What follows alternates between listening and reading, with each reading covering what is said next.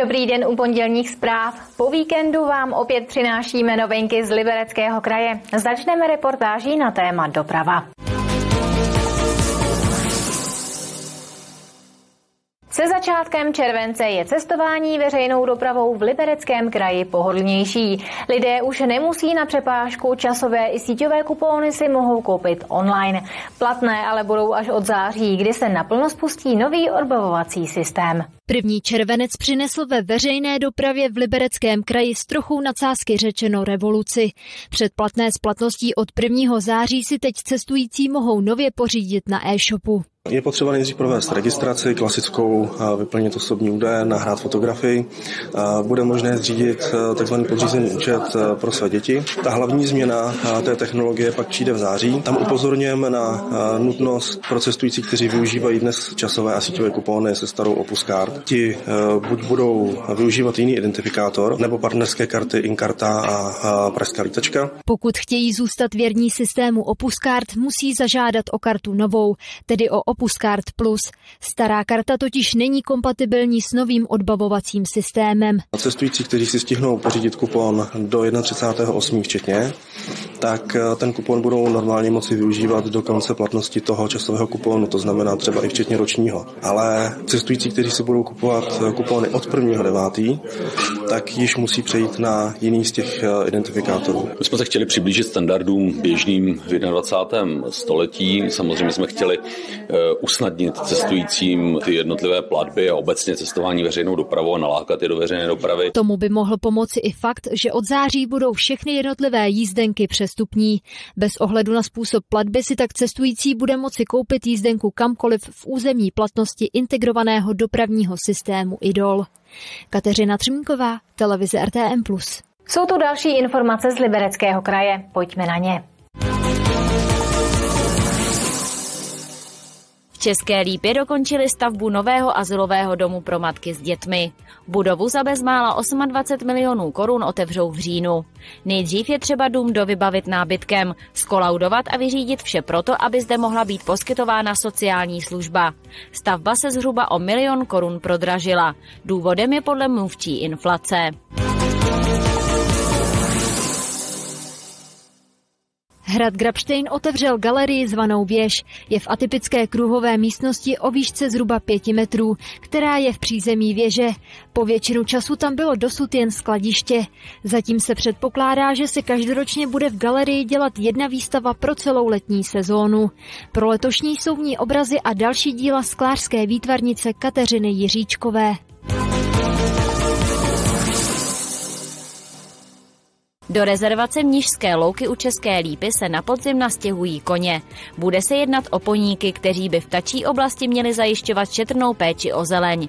O to se teď starají hlavně dobrovolníci České společnosti ornitologické při pravidelných brigádách. Rozhodnutí o zápisu ruční výroby skla na seznam UNESCO by mělo padnout do konce roku. Informovala o tom ředitelka Muzea skla a bižuterie Milada Valečková, která pomáhala připravovat žádost o zápis za českou stranu. Iniciativa původně zešla ze strany Německa a Francie. Na konci roku 2021 se ruční výroba skla dočkala uznání. Ministerstvo kultury ji totiž zařadilo na tzv. seznam nemateriálních statků tradiční lidové kultury České republiky. Nyní se tomuto řemeslnému umění může dostat ještě větší pocty. Usiluje o zápis na seznam nehmotného kulturního dědictví UNESCO.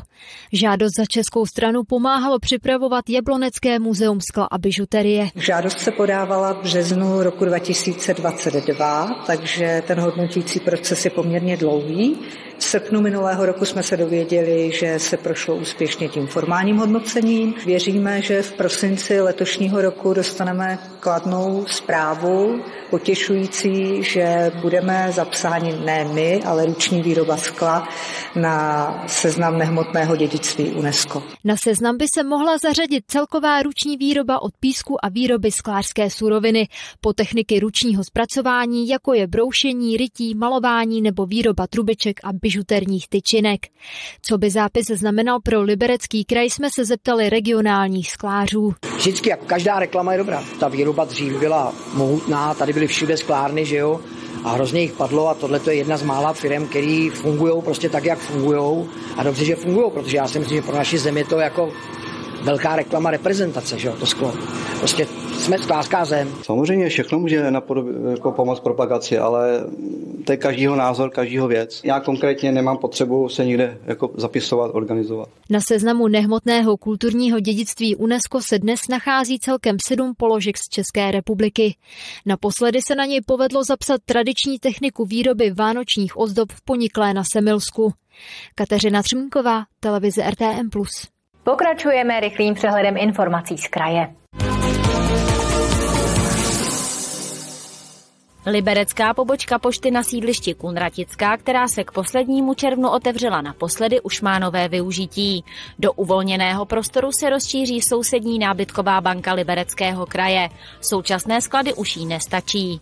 Díky uzavření pošty rozšíří banka sklady na dvojnásobek. V plánu je i dílna nebo takzvané reuse centrum. Liberecká zoo má devět mláďat kopytníků, všechna se narodila v červnu. Mezi přírůstky je i ohrožený sob karelský nebo kůň převalského. Mezi tradiční mláďata v Liberecké zoo se zařadil sameček zebry Chapmanovi. Tento druh je v Liberci už od roku 1970 a jde v pořadí o 109.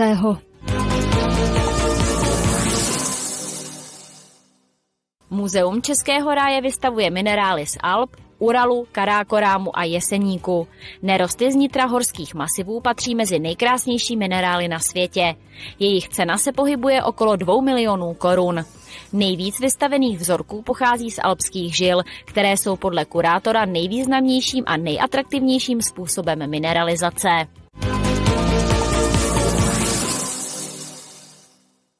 Mistrovství světa juniorů v hokejbale v Liberci je v plném proudu. Na turnaji se představí české, kanadské, americké, slovenské, britské a švýcarské výběry. Český výběr do 23 let získal zlatou medaili. V roce 2000 Češi hostili tuto akci v Kralupech nad Vltavou a v roce 2012 v Písku. Teď to žije ve Sportparku v Liberci. Juniorský šampionát odstartoval 28. června a potrvá do 6. července. Máme tady několik kategorií do 16 let, 18 let, 20 let, 23 let a holky do 21 let.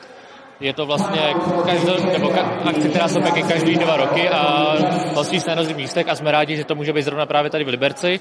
Vlastně už ať už kvůli prostředí nebo kvůli něčemu jinému.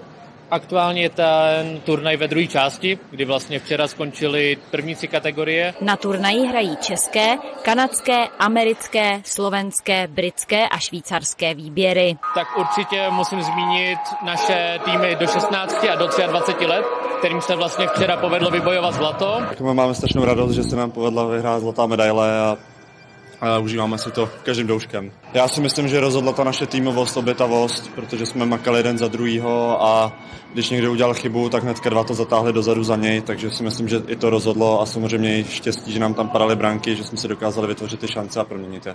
V rámci Liberce tak máme reprezentanta do 16 let, Marka Šťásku, který se včera stal mistrem světa a vlastně je to hráč Bílých tigrů, hraje s náma hokejbal a v podstatě eh, my pro něj bohužel nemáme kategorii, takže hrál za jiné týmy v republice hokejbal, ale dostal se až do nejužšího výběru, takže super a včera se stal mistrem světa. My jsme s kamerou zachytili zápas s týmem ze Spojených států. V Liberci se nám líbí, je to tady super, ale zatím se nám nedaří. První zápas jsme nezvládli, ale doufám, že se ponaučíme a jedeme dál, jedeme pro zlato ambice máme určitě ty největší. Jsme tady o to, aby jsme ten turnaj vyhráli a dáme do toho maximum. Vrcholnou mezinárodní akci zaštítila Mezinárodní hokejbalová federace, která chválí připravenost a organizovanost celého šampionátu. Silvie Kraslová, televize RTM+. Tolik informací z Libereckého kraje. Díky za pozornost. Pokračujeme magazínem z České lípy, tak si ho nenechte ujít. Hezký den a na viděnou zítra.